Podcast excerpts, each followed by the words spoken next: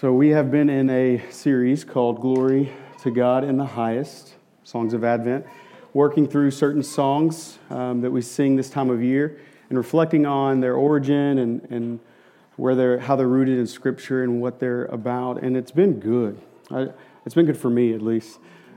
So special shout out to the four guys that went before me, Jared, I don't know the order, Jared, Scott, Jesse, John. I'm really grateful that God has blessed our church with men and women who know the Word of God, can teach the Word of God, and faithfully follow.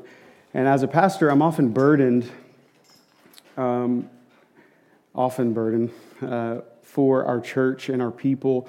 Not just that we would be a good church by whatever way you want to define that, or be successful however you want to define that, but that we would really love the Lord, we'd really love His Word, and that we'd be marked by it, that we'd love one another, and that'd be evidence of our faith, that we would proclaim Christ in all of life, always, and people would see that.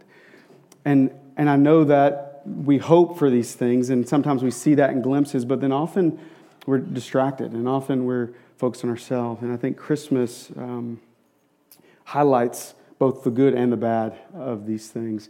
And so I spent a lot of time, especially this week, knowing I was going to preach this sermon, reflecting on what do we really need, and not just what would be a good sermon, not just what does this song mean, but what do we really need? What do we need to remember? And how does that shape our life? And so I don't know how different this is going to be than a typical sermon for me, because I don't think I have a typical. It's other than I might cry. That's pretty normal. But I really want us to go deep into God's Word without it being a time of study, but that we would really reflect on these truths, that we'd see our lives shaped by them. And so my hope this morning, I didn't know who was going to be here. Our church is different than most. Christmas, Easter, and Mother's Day are typically the biggest Sundays of the year for churches. All our young people go to be with their families, so it's different for us. So I didn't know who was going to show up. So in my head, I just imagine who would sit under the Word of God, and whoever it might be, whatever problems they bring into this room, whatever life experience they've had, whatever emotions they feel about Christmas, I hope and I pray that the Spirit would move and that we would leave this place more in love with Christ, more amazed that He would come and be with us, and see that clearly we have a mission to bring that good news to a world that's hopeless. And certainly Christmas highlights all of that, and so does the song we're going to discuss this morning. A little bit of a review. O come, all ye faithful, as a call to all of God's children to adore and worship the only begotten Son of God, not just at Christmas time and not just in a manger, but in all of life.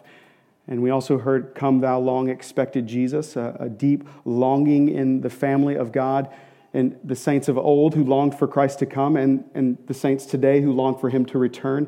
We have a world that aches and longs for restoration. And so come thou long expecting Jesus is a cry, a hope that He would return, but the hope is not like other hope, it's sure. And because we have that hope, we have freedom from anxiety and fear in life. These are my takeaways from the sermons. I don't know if you guys have the same.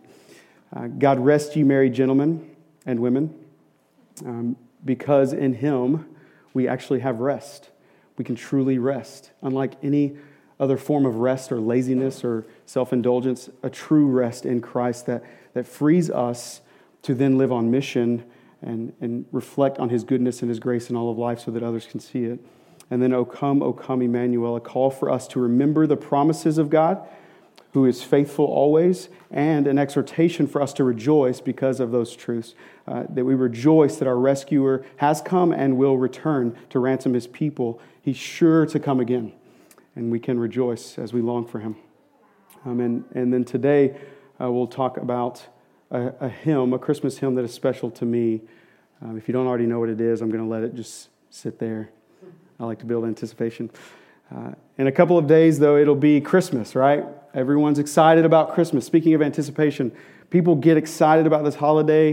It's filled with hope and joy and longing to see what's in those boxes under the tree and all the singing and the food and all the goodness.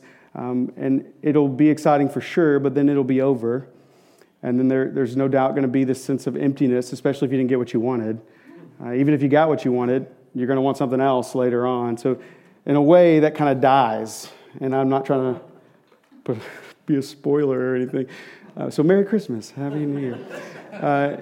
In part, though, Christmas is great because the world seems to pause and see Jesus. That's amazing, that even a secular world would pause and see Jesus. And I'm grateful for that, yes. But I also think that there's a sense in which the church especially can be guilty of belittling Jesus, even though we make it about him. I think, like most things, we make it a lot about ourselves. And this is difficult to talk about when you're supposed to be talking about happy things all Christmas season. And it may be difficult to try to wrap our minds around. And I promise I'm not trying to bah humbug the thing or anything. I don't know if you can use that like a verb. But the decorations, the music, the desserts, the gifts, all that's good. But if we're honest, the excitement isn't really about celebrating Jesus. Even if you say things like, remember the reason for the season, or you have your manger scene, often we're distracted. Often we make it about other things. The excitement we feel about Christmas isn't really, I'm just trying to be honest, maybe I'm just talking for myself, isn't really about Jesus.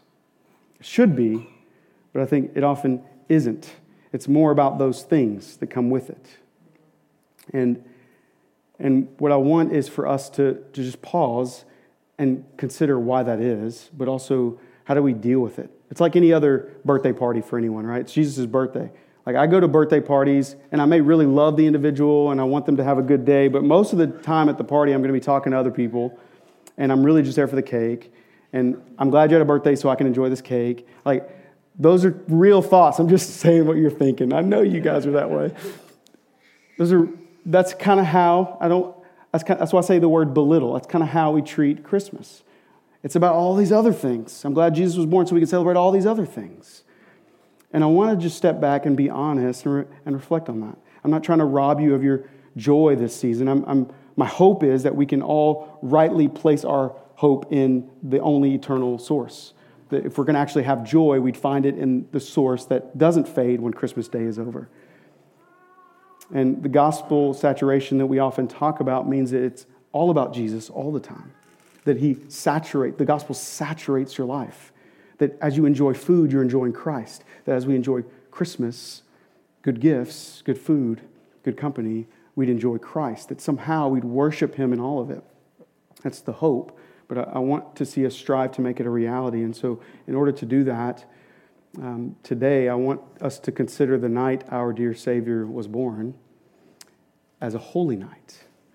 To think about what it means that it's a holy night. And that's the night that is holy because it's set apart in history that transcends history itself. This night that our Savior entered the world. And along with his death and resurrection, the birth of Christ is worthy of celebrating all day, every day, for the rest of your lives and then into eternity. If that sounds extra to you, then I think maybe you don't realize how significant this holy night was. So let's consider who exactly is lying in the manger. Scripture says, "Great is the Lord, and greatly to be praised, and his greatness is unsearchable." Great is the Lord, and greatly to be praised, and his greatness is unsearchable. So if you think you understand his greatness, you're wrong. His greatness is unknowable. In fact, you can't even try to figure it out. You can't search it. Some translations say that no one can fathom it. We cannot fathom his greatness. So let's try to grasp the irony as we consider the great Lord who's come to be with us. In some insignificant backwoods cow town, this baby boy was born to a young, unknown couple who couldn't even find a place to stay in his hometown. And the dude, Joseph, wasn't even the legitimate father of this baby. So culturally, this is a taboo relationship. And now surrounded by the lovely aromas of livestock and their droppings, inside the barn of an innkeeper, wrapped in cloth and placed to lie in a feeding trough, the Savior of the world came to be with us. The embodiment of hope is in the midst of this. A greatness that we cannot fathom is lying in a manger. The Creator and Redeemer of the world. Isaiah calls him Wonderful Counselor, Mighty God, Everlasting Father, Prince of Peace, as we heard this morning. We know him to be Emmanuel, God with us, Christ the Lord, the promised salvation for all who would ever believe, the greatest hope that we could possibly have, and nobody even knew he was born except for some low-class shepherds in a field and a few mystical foreign guys who were on their way.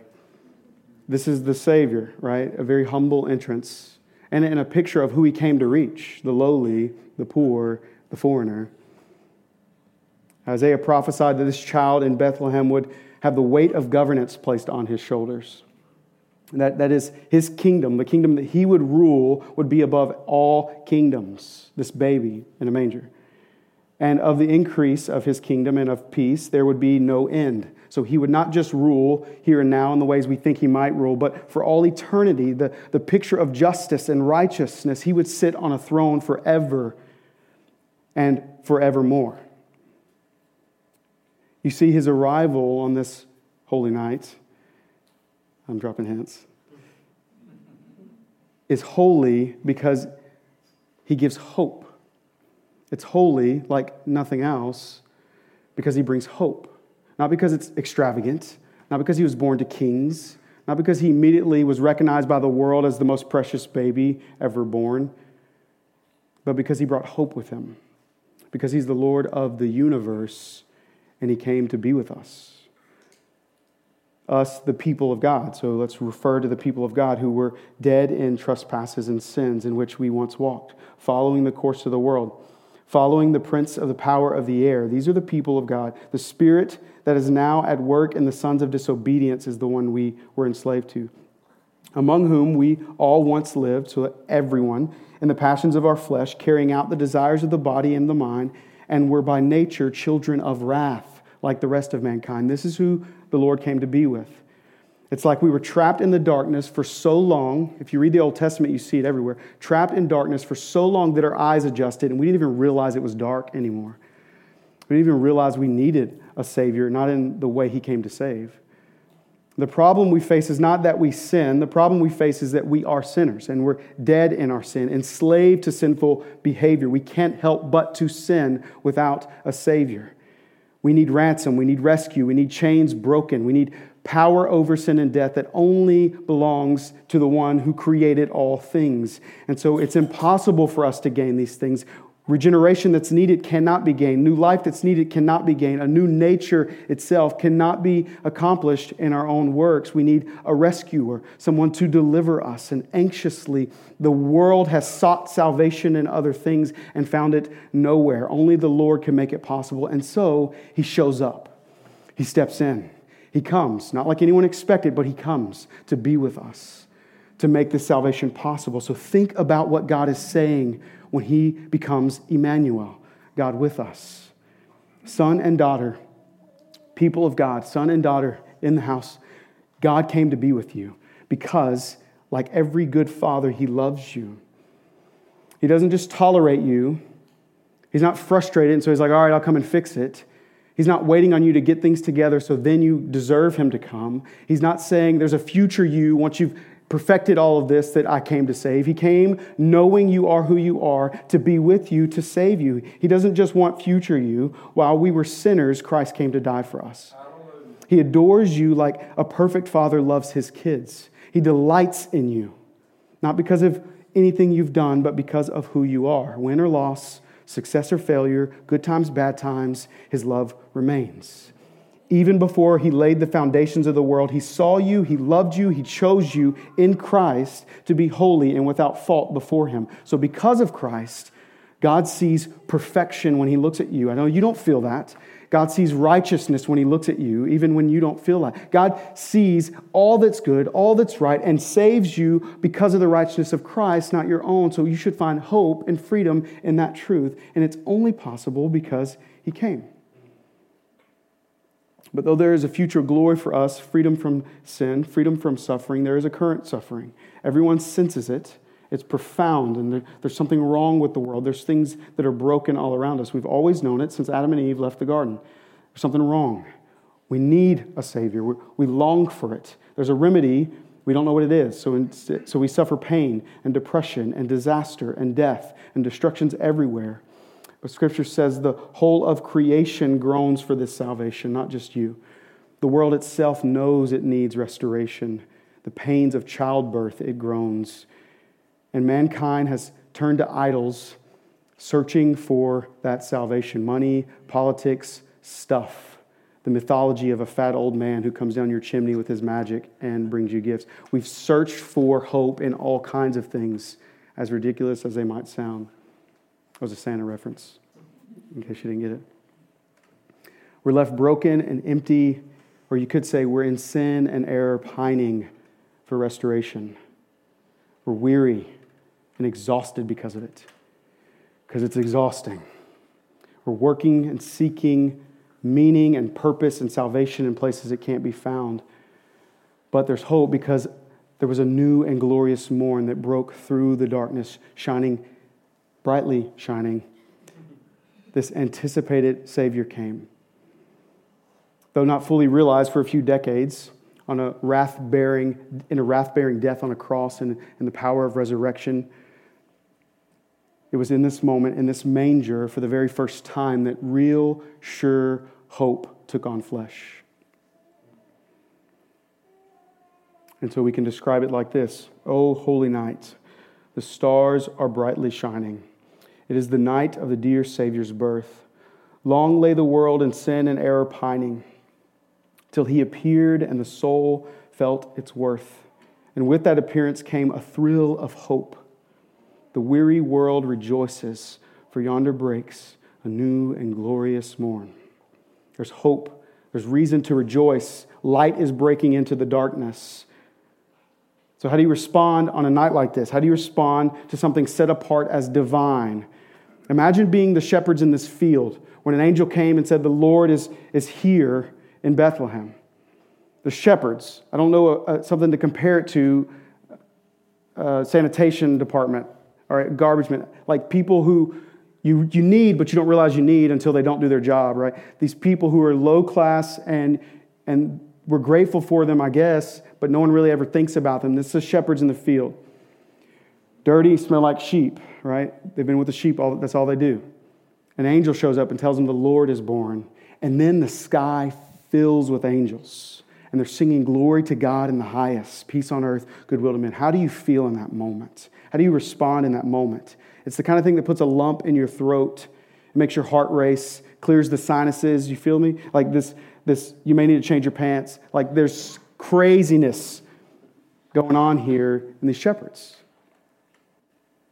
What else can you do but fall on your knees? You praise him. You can't deny it. You praise him. So, of course, I'm referring to the popular Christmas hymn, Silent Night. I'm just kidding. O Holy Night, right? Or O Holy Night, depending on if you put the H on the O. So they're the same. I was just kidding. O Holy Night. This beautiful imagery of this song. The world in sin and error pining till he appeared and the soul felt its worth. These lyrics are rich in imagery. Like you can feel it. Not just good use of superlatives, but good use of verbs. And sin and error pining. Like we know what pining feels like. This longing for something good, something you know you need, something that should be here. This pining. And then he shows up and your soul feels worth. Somehow, even though we can't wrap our minds around soul, and we can't really understand worth because we have so many definitions. Somehow, when we say your soul felt worth, you feel it. Thank you, Lord. And this song is also rich in theology, and that is amazing considering its history, which I'm excited to share with you because it's crazy. If you don't know, if you've not Googled, like these guys are good at their Googling. I use Wikipedia, so I'm a little bit up higher. So around 1843, a priest of a Catholic church in a small French town wanted a Christmas poem to celebrate, not Christmas, but the renovation of a new organ. Church has changed so much since then.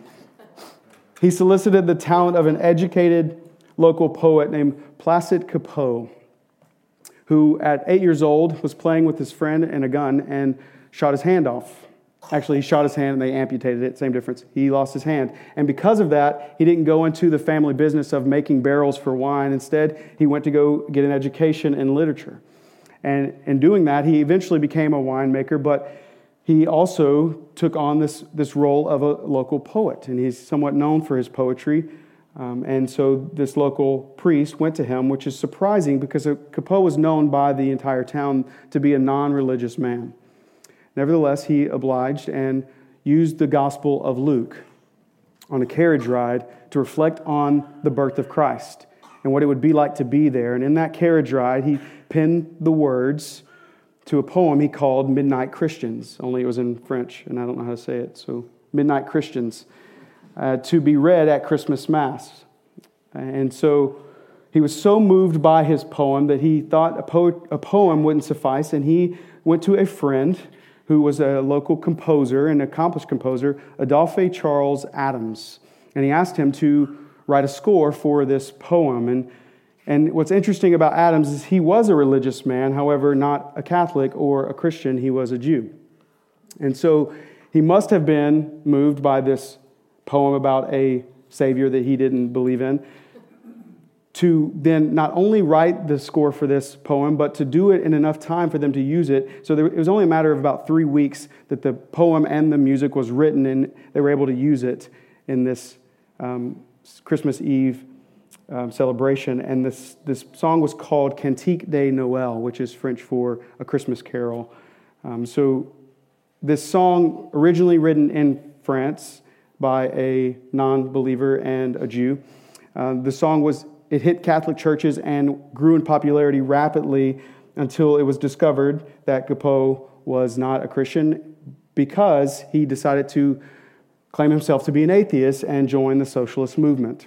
And so Adolphe was also discovered to be a Jew, and the Catholic Church does what it does well and immediately, swiftly denounced the song. Only they used the reasoning that it lacked musical taste and there was total absence of the spirit of religion. So, in other words, keep that devil music out of God's house was their excuse. Nevertheless, the song continued to grow in popularity. People sang it in their homes, and it not only grew within France, but it began to grow outside of France. And there was a young American minister and abolitionist. I say he was young. He's not going to look young in the picture. John Sullivan Dwight. And this American minister and abolitionist, which is important, was specifically moved by the third verse of the song. And he was so moved that he translated it to English and began to spread it across America during the Civil War. So he discovered it probably 2 or 3 years before the Civil War, but it grew in popularity because, of course, there was abolitionists, and the North in particular saw this song as a bit of an anthem for their call. And so, if you don't know, the third verse claims slaves are our brothers and that Jesus came to break those chains. And so a literal translation from French to English reads like this: The Redeemer has broken every bond. The earth is free and heaven is open. He sees a brother where there was only a slave. Love unites those that iron has chained. Who will tell him of our gratitude? For all of us he is born. He suffers and dies. Now, when you're translating things, that's why the Bible has so many translations. When you're translating things, word choice and sentence structure and all of that matters. But also when you're translating a song, rhyme scheme matters, and then it also needs to fit the musical score. So that's why the lyrics change quite a bit, but the essence of it's there in Dwight's translation. Truly he taught us to love one another. His law is love, and his gospel is peace. Chains shall he break, for the slave is our brother, and in his name all oppression shall cease. Many versions of the song leave that verse off, but I find it incredibly meaningful because it tells us what Christ has taught us and came to accomplish. Not just physical slavery, but there's a spiritual slavery that he came to free us from. So during the Civil War, the song became a bit of an anthem, as I said, for the abolitionists. But lest you think John Dwight redeemed the song from its secular origins. He was actually not just a minister, but a Unitarian minister. So his doctrinal convictions were rather weak. In fact, you could call them heretical. Unitarians believe in a universalism, so there's not anyone who doesn't get into heaven, but moreover, they don't believe in a Trinity. Many don't even believe Christ was divine. So to put that in a song, in a translation, is interesting to say the least. There are some other facts about the translation that I'm not going to have time to get into, but please look it up. It's really interesting. And there are a lot of fun facts, like The song was sang by a French army, and it called for a ceasefire when they were fighting Germans. And Germans came out, and they sang a Christmas song written by Luther. And then they decided, let's just not fight on Christmas. I don't know if that's real or not, but that's awesome if that's true. But one other fun fact worth noting is a guy named Reginald Fessenden. I assume he's Canadian, a chief chemist of Thomas Edison. And he used an alternator transmitter to figure out how to transmit mic'd sound through radio waves instead of just Morse code at a time when that was the only way to communicate. So it was December 1906, no doubt to the shock of many sailors in charge of the Morse code machines and to newspaper editors who communicated that way. They heard a voice reading Luke chapter 2, and the voice was of Reginald. And then he picked up his violin and played the first song ever transmitted over radio waves, O Holy Night. Many listening believed it to be a Christmas miracle because they'd never heard such a thing. And obviously we know that it was the miracle of radio waves, but it's still fascinating. The song, written by an atheistic socialist, scored by a Jew, men who didn't celebrate or believe in the Savior that it was written for, translated to English and made popular by a universalist who may not even believe Christ was divine, and then transmitted over radio waves to forever be locked in history as that song. It may seem disappointing to some, but I think it's amazing. It speaks highly of God's greatness, His sovereignty over things that we would never have guessed. So if you love that song and you're now like, you're going to be like the Catholic Church and ban it, relax. God's still on the throne, and the song is still loaded with truth, somehow loaded with deep theology. And since it was first sang in some French town 170 years ago, the song has gripped hearts and stirred emotions. It has moved people to repentance. It calls for worship of the coming Savior. And it's become one of the most beloved recorded spiritual songs in history. Sales for the thousands of different versions are in the tens of millions. And it will forever stand in history as the song first heard over the radio. It's epic. It's a Christmas anthem sang by the greatest voices in musical history. Nat King Cole, Josh Groban, Celine Dion, Scott Bonner, Mariah Carey. Despite its origins, it calls us to worship. And that's why I love it. It's easily my favorite Christmas song, although NSYNC's Merry Christmas, Happy Holidays is a close rival. I love that it's not just a description of a night. It's not just a declaration of what happened. It's prescriptive. There's direction in this song. So what do you do when the light of the world shows up? What do you do when God becomes man and dwells among us?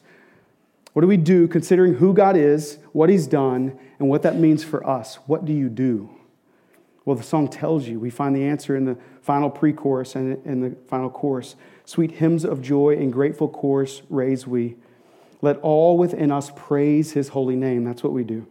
Christ is the Lord. Oh, praise His name forever. His power and glory evermore proclaim. Fall on your knees and hear the angel voices. O night divine, O night when Christ was born. So in light of the introduction to this sermon, I want to say Advent, the season, and Christmas hymns serve well to reorient our hearts to the gospel narrative. I'm just not sure they do in themselves. Certainly they could, but I think that we too easily go through the motions and invest our energies in temporal things. And as I reflect on the history of this song, I can't help but wonder, how many slave-owning Christians with hypocritical lips sang, chains shall he break, for the slave is our brother? And that weighs heavily on my heart because I know we're not out of it. I know that still in many ways the church is in error. I know that there are a lot of things we haven't figured out. I know there's a lot of ways in which we should be so amazed at our God every day when we get out of bed, amazed that He has saved us, that instead we wear a badge of pride saying, I'm a Christian and you're not. Instead of going out and serving the world, longing for them to know the Savior that we worship, we live our lives content or anxious because we don't actually believe this gospel. If we truly believed, then it would shape us. So in the same way that I'm skeptical and in considering these things. I also question our integrity, and I don't. I only point these things out because I think it draws us to repentance. I think it's right for us to consider the gospel narratives we sing in songs and ask ourselves, do we really believe this? Are we really moved in this way? At least figuratively in our hearts, are we falling to our knees and joining the angels, proclaiming his power and glory forevermore? Are we there? Do we believe this gospel changes things? Do we have hope that goes beyond Christmas morning? Do we have hope for our children and their children? Do we have hope for our neighbors and our coworkers? Do we believe God changes things so much so that we would carry this truth with us, or are we just singing a Christmas carol? Gospel belief matters because it's not just knowing things, it's hearing truth, receiving faith, and moving to action. We must identify the false and disorienting narratives of our world. And that's when I talk about the world and I talk about conforming to culture, I'm also talking about Christian culture.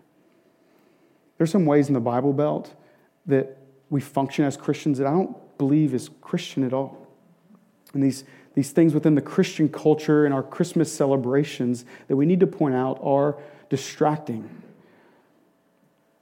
Again, I'll remind you, I'm not a bah humbug. I don't know how to use that word. I'm not anti-Christmas. I love it. We have a tree. We have gifts. You can come to my house. You're going to smell Christmas smells and hear Christmas sounds. I'm not anti-Christmas. I'm anti-idol worship.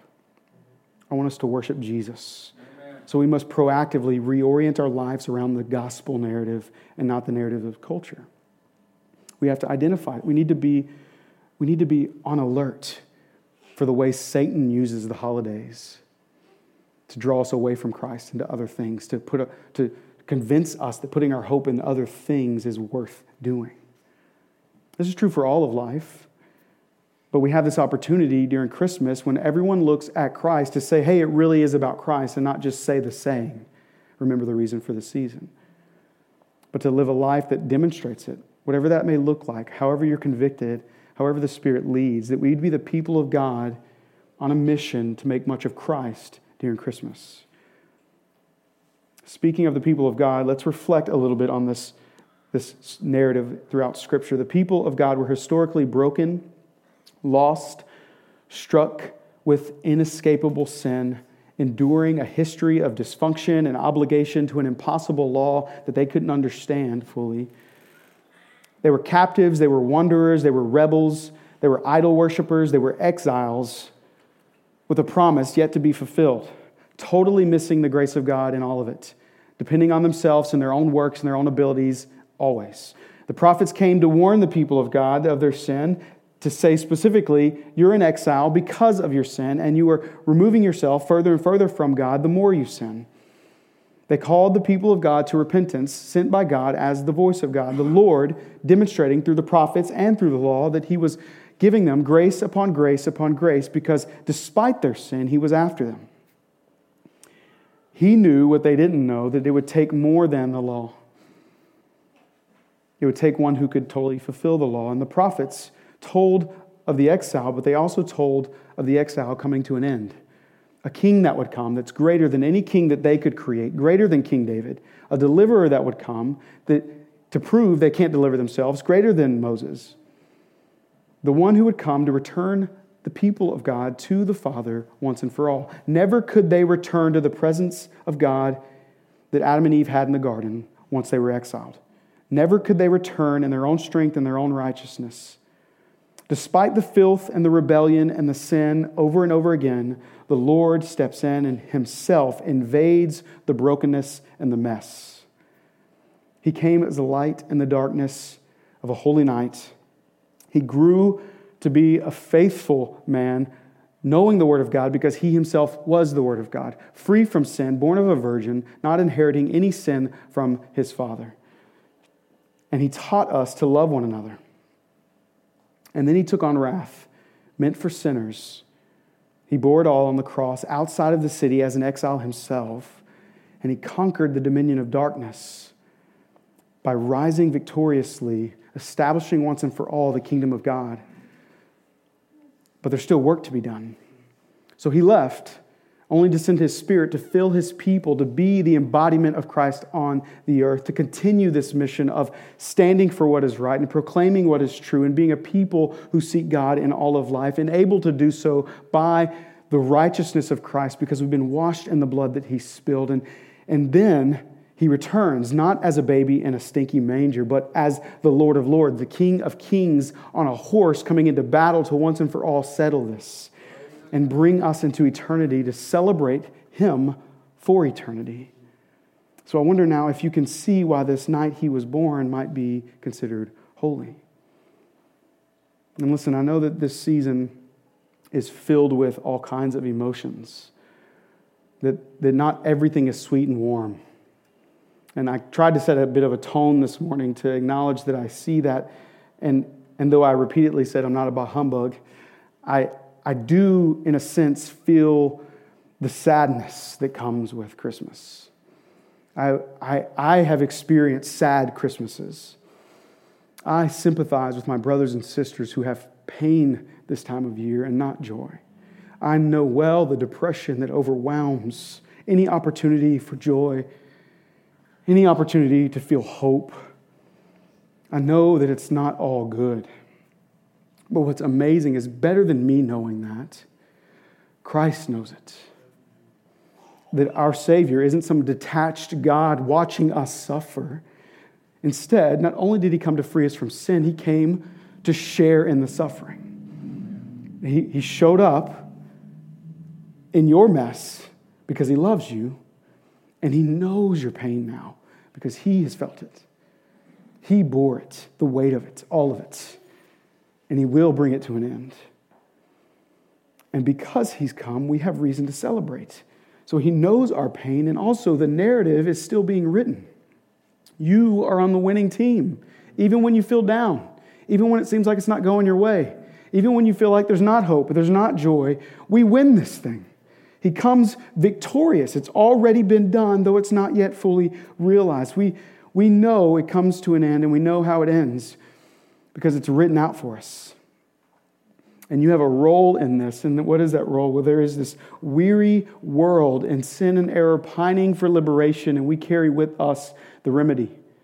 There is a people of God no longer wandering in the wilderness, but brought into the presence of God that we could go back out into the world and bring the hope with us. There are people all over the world, some in this room, who need to know his law is love and his gospel is peace. There are some here today, and certainly we have friends and family and neighbors who are still shackled to sin.